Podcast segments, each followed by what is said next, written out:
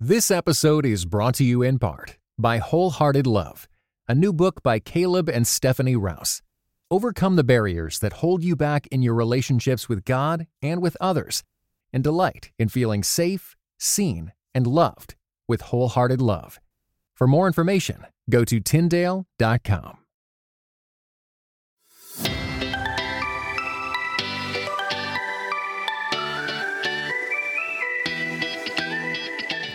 Hi, I'm Ashley Hales. I'm host of the Finding Holy podcast, as well as author of the book Finding Holy in the Suburbs and the forthcoming book A Spacious Life. Welcome back to the Finding Holy podcast. It's been a few months since we've produced some new episodes, primarily from pandemic fatigue and some major transitions and life changes in the life of my own family, including homeschooling for children that the podcast got put on the back burner, but no longer. Welcome to season five. I cannot wait for such rich, thoughtful conversations about the things that matter. Make sure you go ahead and subscribe right now. You don't want to miss some forthcoming episodes. And be sure to share this episode with a friend. I know we all need encouragement in our daily lives. How do we connect all of these big ideas to our actual week by week moments. And at the end of every episode, you'll also get to hear my guests' laundry routines because big things matter, but so does the laundry. Friends, my first guest for season five is Pastor Scott Sauls. He is the pastor of Christ Presbyterian Church in Nashville, Tennessee, as well as the author of numerous books. His most recent one, the one that we're talking about today on the podcast, is A Gentle Answer. Here's my conversation with Scott. All right, friends, I'm really excited to welcome a friend Pastor Scott Sauls. He is the author of several books, the most recent of which is called A Gentle Answer Our Secret Weapon in an Age of Us Against Them. So thanks for being here, Scott. Thanks for having me, Ashley. It's good to see you again. It's so fun. We had a really great Italian meal together in San Diego right before everything shut down. So Oh, that's right. That's yeah, right. We I'm, re- I'm remembering that time fondly where you could go out to eat in restaurants and be close to people. So Yeah. yeah. Well, tell us a little bit about your book, A Gentle Answer. I mean, I really am struck with a lot of it seems like your books are trying to bridge particular gaps. Um, and tell us how A Gentle Answer does that. Well, I'm not sure how many gaps it, it succeeds at bridging, but um, but uh, it is a book that attempts to sort of cut through the noise of what people are calling outrage culture, Yeah. cancel culture, shutdown culture, us against them. Um, I think there is a weariness. Yeah.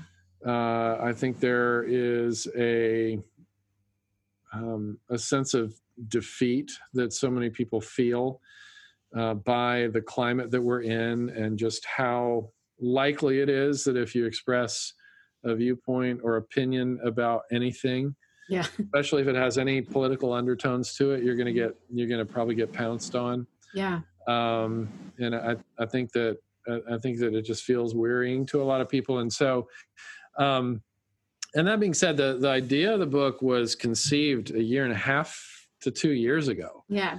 and so I had had no idea that 2020 would be 2020. right. I was just thinking it's going to be a presidential election year. Right. 016 was kind of gross the Yeah. way that everybody behaved around that. And so Yeah. maybe I can put something out there to help move the needle in another direction. And there's just a lot of people hurting people. Mhm. Um, a lot of violence, both physically and with words um, and, and with keyboards uh, being done between people and communities. And so, so hopefully, hopefully this, this will be one of those contributions that will Mm-hmm. Mm-hmm. maybe help help Christians at least establish a different kind of witness in this this climate. Yes, yes.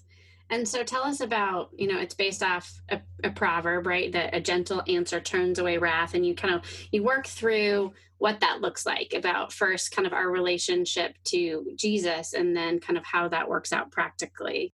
Sometimes when you think of gentleness, in our kind of Western individualistic ways of thinking, gentleness can feel like weakness, and weakness can feel like we're a doormat, and it can feel like we're being left behind. So, what is kind of our positive pull towards gentleness?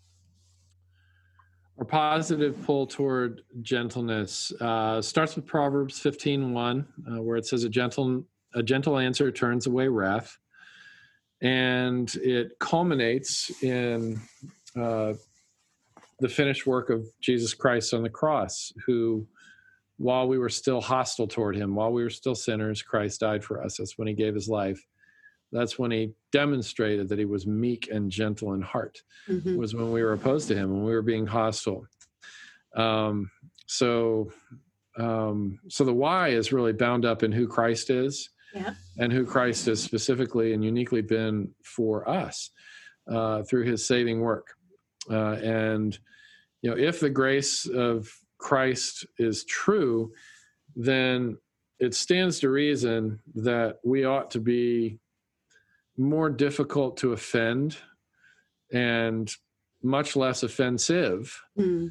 um, mm-hmm. than the typical, uh, you know, the average person mm-hmm. who doesn't have the awareness of the grace of Christ, mm-hmm. mm-hmm. um, you know, in their lives. And so, you could say that to, to, enter into kind of the partisan rancor that characterizes the culture that we're in is in a, in a way to sort of you know reveal a developed amnesia yeah. about the nature of the gospel and the impact mm. that it's meant to have mm-hmm. on people mm-hmm. Mm-hmm. the spirit is gentleness yeah uh, love is kind mm-hmm. um, you know the beatitudes right blessed are the meek because they will inherit the earth blessed are the poor in spirit uh, for they will be satisfied you know bl- blessed are those who are persecuted for righteousness sake and and bless their yeah. persecutors and yeah. don't curse and pray for for their uh, their enemies and and and don't strike back you know yeah. and so it's the way of jesus yeah and and that is it wimpy no it takes incredible strength right. to to exercise restraint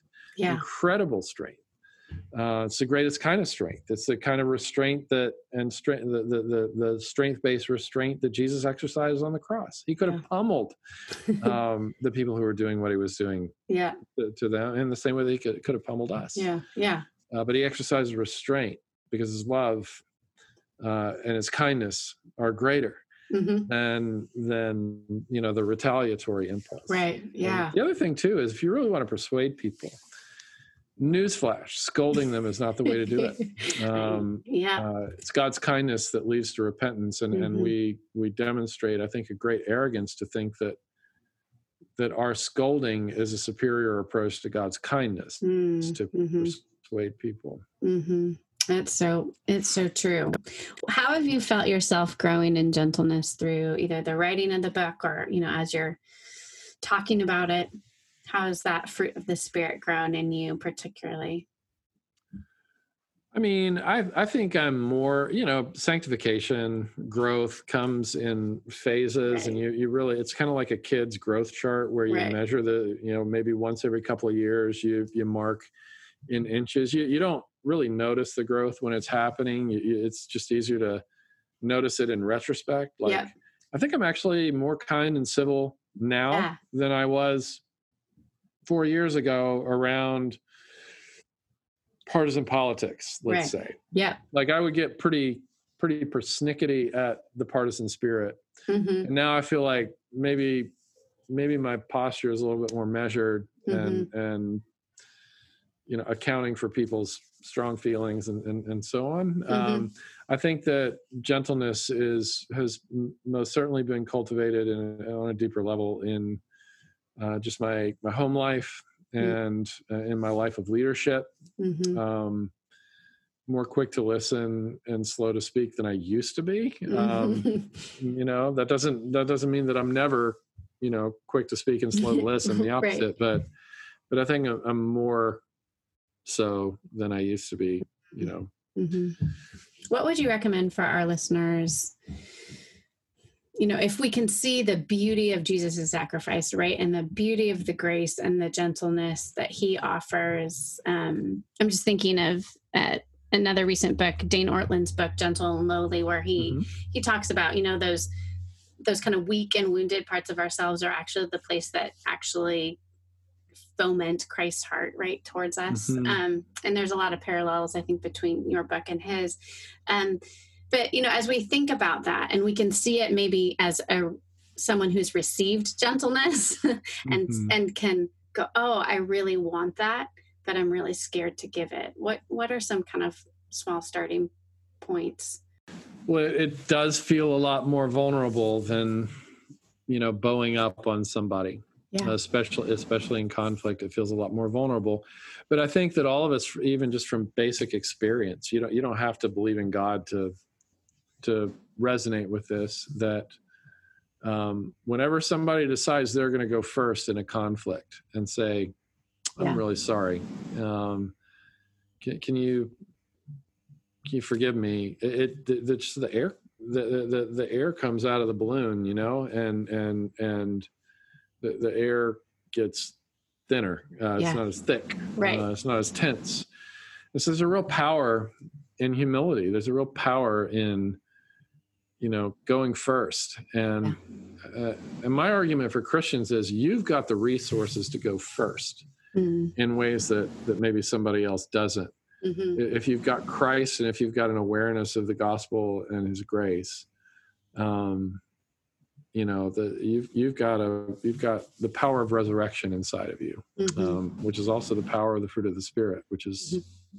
which includes and is gentleness mm-hmm. Where do we start yeah i think you know the the, the sanctification question it, it, yeah the same thing applies to gentleness as any other virtue yeah. um, virtue is never something that you're going to achieve right uh, you're not going to get humility by saying, I really need to buckle down and give my humble. best effort to become yeah. more humble. Yeah. Although that's a noble desire, right. that's the wrong path. You, you, you have to go through Jesus to get to virtue. You, you, get, you can't get, you can't get to fruit without the vine yeah. and abiding in the vine. Uh, and so, you know, we tell our people, this is kind of a common phrase we yeah. use in our preaching in our church um, if you want to be like Jesus, stop trying to be like Jesus and take that energy and reinvest it in being with Him. Yeah. Um, here's a case in point. There's a you know a layperson who's a Bible teacher, uh, and um, you know a young you know sort of kind of eager, zealous Christian, you know, in their early 20s came up to him. At, you know, he's like this great Bible teacher, and yeah. and just he's the kind of person where when you're around him, he makes you want to get closer to Christ.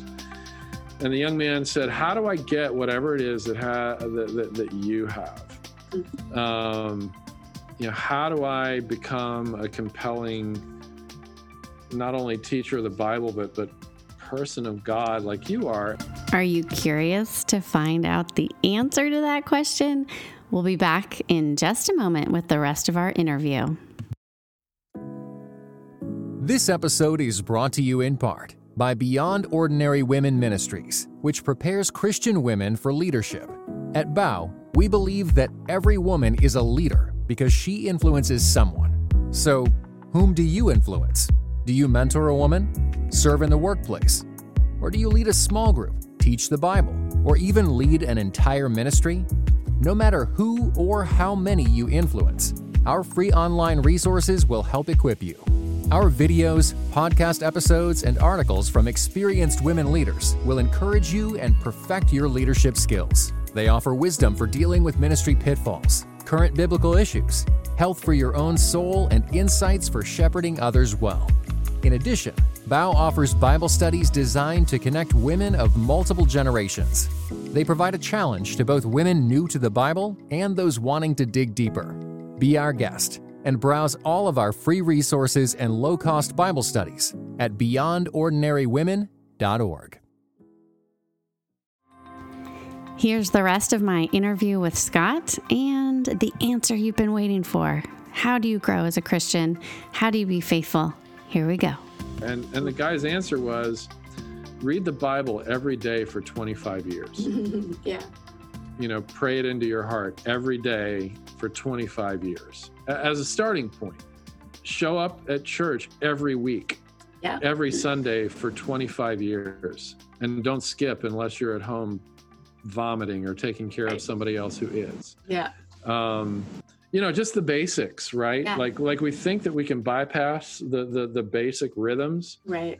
of you know the word of god the sacraments prayer uh, active life in the local church regular habit of generosity and giving you know the spiritual discipline of generosity spiritual din- uh, discipline of the sabbath of sort of stepping away from the anxiety system of work and vocation to rest uh, Yeah. in christ and rest physically like like those rhythms are, are that you know over time Yeah. will have similar effect as eating broccoli instead of ice cream o- over time Right. you know you'll you'll compare yourself to the next 50 year old you know let's say that's 30 years from now you'll com- Yeah.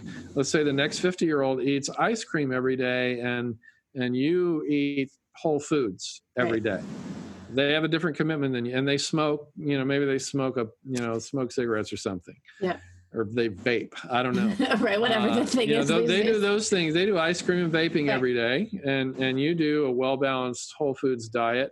Yep. Uh, they do uh, sedentary living every day for 25 years. You do, um, you know, exercise every single day for 25 years. You're going to look at each other in 25 years. In all likelihood, let's assume your genetics are, are the same, um, and you're going to be a lot healthier and stronger uh, and sustainable Yeah, uh, at yeah. age 50 than than the ice cream vapor person is and it, we're, we're kind of it's kind of strange how we think spiritual life is supposed to work differently that, that god is just going to zap us with character when we Yeah. don't get zapped with anything else you don't get zapped with expertise in a field you have to get an education and do Right. all the work and make all the sacrifices you know you're not going to get zapped with a flourishing marriage you have to invest in it you have to do maintenance and repair on, on a marriage every single day yeah. in order to have a flourishing marriage you Mhm. know 15 20 years later it, you don't get to just get zapped with it like good Right. things i can't remember who said it but but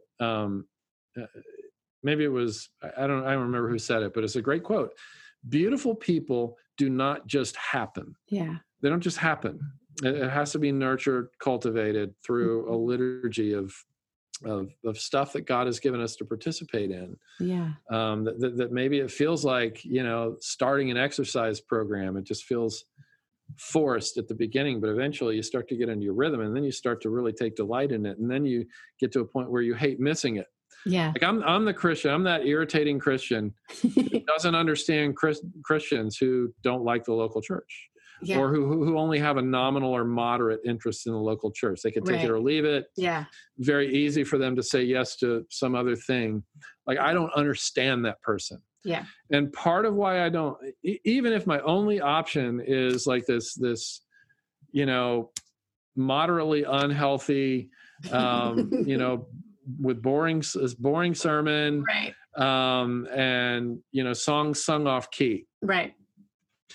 If that's my only option i will still choose that in, instead of something else Yeah. like i don't understand any other way but part of that is formation Yeah. i've been i've been it's been the rhythm of my life for the 32 years that i've been a christian to Yeah. to to be in the local church every sunday and Yeah. unless i'm you know sick or something and and being in scripture is the same way being in community and intentional community with other believers is the same thing it, it, we either are or are not going to commit ourselves to a rhythm of life Right. and there are there's a cost benefit analysis there you Mhm. cannot expect to flourish as a, as, as a follower of christ without the ordinary daily unseen Yep. participation uh, in the things that he says are going to make you grow and, and so so there's that Yeah. in the shorter answer there's one other there's one other thing um you, you know your question was cultivating right. uh, gentleness. right. It's we just think about like what are the things obviously we know it's the work of the spirit, but like yeah how do we prime the soil? You know, how do we do our our tilling and our you know something that we do on our staff every meeting starts with what we call benedictions and we take the Mm-hmm. t- first 10 to 15 minutes where we all just say nice things about each other like gen- genuine nice kind real sincere true Mhm. things about each other we start with the things that we would say about each other if we were preaching or giving a eulogy at each other's Yeah. funerals Yeah. so we call them living eulogies Yeah. uh, and um, you know to do that at you know at work at home with your friendships Mm. uh, to Mhm. develop that practice and maybe it'll feel awkward and wonky at the Mhm. beginning because it Mhm. feels vulnerable right, Right. Yeah. Um, but over time it just becomes this beautiful life-giving thing into which you can put you know everything else you know as as the broader context Mhm. but you know Mm. again it's a it's a practice of, of, a, of a rhythm of a new Yeah. rhythm thing Right. I like that. What do we do when let's say, you know, you feel like you're growing you're growing in gentleness, you're practicing giving the gentle answer, you're, practicing vulnerability, it gets rebuffed or someone betrays you. What does it look like to kind of hide yourself in Jesus's gentleness in that case? Well, sometimes sometimes it's appropriate to put up boundaries. Um, you know, we, we trust is earned. Uh, forgiveness is assumed from a Christian. It should be assumed from a Christian, but trust uh, has to be Mm. earned, Mm-hmm. and sometimes it has to be earned back if there's been a betrayal. Like you're you're under no obligation as a follower of Christ to continue to make yourself vulnerable to somebody who is bruising you in your vulnerability. Yeah. Um, so um, now there's a flip side of that is some of us are just hypersensitive and we think that every, you know, challenge is a, is a, is a bruise, is an assault, is something we must put up boundaries for when, when in actuality that boundary might be a wall around your heart that refuses to repent. And so we've Mm. got to be discerning about, you know, what, what's, what's a true attack and what is Yeah. truly constructive input given in love and some Mm-hmm. some people don't have the ability to discern between the two because they're so sensitive and defensive Mm. um You're not talking to like Enneagram fours, right? well i mean that, i'm an enneagram I know, four, me so too. i'm talking to I know, myself but- you know when i'm yeah. unhealthy but when i'm Right, yeah. healthy it's different Yeah, no, um yeah. but when i'm when i'm operating in an unhealthy way um yeah i can right. i can i can reject you know the wounds that the proverbs call faithful Right. um right Yeah. Yeah. Yeah. I think that's really a helpful distinction to talk about, you know, what in what some boundaries, right, are are helpful, right, as trust is earned back, but other Mhm. boundaries are defense mechanisms. Right. So Scott, tell us what your hope is for your book, A Gentle Answer, as it goes about in the world, as people are discussing it. Um, Mm. how does it give us some hope for this moment in history? Well, I am. I don't think that there is an answer to hostility outside of Jesus Christ. I mean, even you know, even even the scriptures themselves uh, say that at the end of time, when Jesus comes, there will be wars and rumors of wars. So this stuff is not going away. Yeah. Outrage is not going away. We're not going to fix it. Mm. Um, the Lord has said so. We're not Mhm. going to fix it. The poor will always be with you Mhm. and outrage will all and injury and violence will always be with you uh, to the end of the age um, and so what christians are called to is to live counterculturally to that um, to uh, endeavor as far as it depends on us as the scriptures say to live at peace with all people um, and so I, I hope that books like a gentle answer can can help move the needle Mhm. in that direction for some Mhm, people uh, mhm. or a lot of people i don't know whatever whatever god wants to do with it but Mhm. um but i hope that it will it will have the effect of cultivating a greater kindness among the people of god because they they are more deeply discerning the kindness of christ toward them Mm, mhm. Mhm. I hope so too. It would be wonderful if we were known again for being people who love well. Yeah. Yeah. And that's possible getting rid of wars and rumors of wars is not possible but be, becoming known uh, as people who live out of the beatitudes and out of First Corinthians 13 and the fruit of the Spirit of Galatians 5, that is possible. Mm-hmm. Amen. Some good hope for when it feels like all the headlines tell us otherwise. So thank yeah. you. So, as we finish up, I always love to ask everybody their laundry routines because it's fun, first of all, to hear about someone's real mundane life, and two, because we do want to connect the dots between all these things that matter and mm-hmm. actual mm-hmm. life. So, I would love it if you could share with us what does your laundry routine look like? Uh, when I do the laundry, I typically put it on cold water. Yeah. Uh, I don't distinguish between the colors because I think that's a waste of time. and I will then throw everything in the dryer. And after about 13 minutes, I will remove everything from the dryer that I don't want to shrink and I'll uh-huh. hang it. Uh, Just ah. dries it enough to get the wrinkles out, but yeah. not so much that it shrinks. And then I'll I'll uh, dry everything else to nice super dry. So you do your own laundry? Does your wife uh, do I like to. Now yeah. she she criticizes the way I do laundry, okay. and for that reason, she she doesn't want me doing anybody else's laundry. Yeah, but you get to uh, do except own. for my own. yeah, and so um, a lot of times she'll just throw my stuff in with with right you know her way, which is doing it the right way. Right, you're the correct. Um, right, right. I mean, yeah. I mean, you know, she's she's probably right. Um, the dishes are that way too. She doesn't like the way that I load the dishwasher. All right, that can uh, be. And that could be. so, yeah. like, I'll I'll do other things. Like, yeah. I'll I'll mow the grass and you know wash the cars and you know do do all that kind of stuff. Uh, right. Uh, we have a bit of a di- division of labor. Right. You do the uh, outside around chores some and... things, and there are certain things I'm not. Yeah. Yeah. I love it. Do you... to do. So. I understand. So, do you hang? Do you like hang stuff on a line, or do you just hang it inside? Do you have a hang? No, I just we just have these thick plastic hangers. Oh, right. Yeah. Hang them up. I'm just wondering if you were like old school with clothespins nah. outside. No. Nah. Okay. Well, thank you, Scott. I appreciate your time. It's been Pleasure. wonderful, and your book is a fabulous addition to lessening some of the rancor that we see online and in person and rooting us back in the gospel of Jesus. So, thank you for writing it. Thanks, Ashley. Appreciate it. Yeah. Friends, I hope you enjoyed that conversation with Scott Sauls. It was such a pleasure, and I hope you'll go over to the show notes, click the link, and order a copy of his book, A Gentle Answer. This week, instead of just one, I want to leave you guys with two small steps. The first is like Scott reminded us gentle people, secure people are able to go first. So I would encourage you to pray or even just notice as well, prayerfully before God this week, where do you not want to go first? Is it with your parenting? Is it with a friend? Is it with a coworker? Where do you kind of put up your hackles and are afraid to go first because you don't feel secure?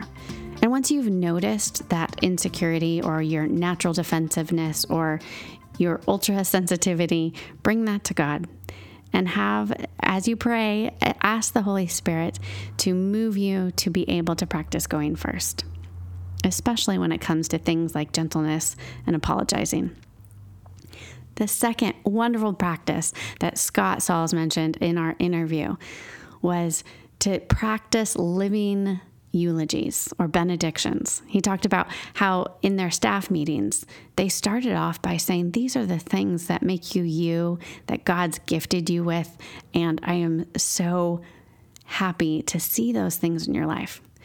I think this could really change the moment instead of being polarized in conversation. I think this idea of living eulogies is one way to kind of take the air out of the room when it gets too heated. It's a way to practice gentleness. And it's a way to remember that the person in front of you is an actual full bodied human being made in God's image and worthy of dignity and honor and respect, regardless if you disagree about a certain issue. Friends, I'm so excited to be back here with you as we have these great conversations about things that matter. We live busy lives. We live lives where it's super easy to stay shallow in our relationships. So I hope you will subscribe right now for thick, intentional, thoughtful conversations as we move forward in a crazy polarized moment that we're in to bring the truth and love. So, subscribe. I hope you'll join me in these wonderful conversations as we remember that big things matter, but so does the laundry.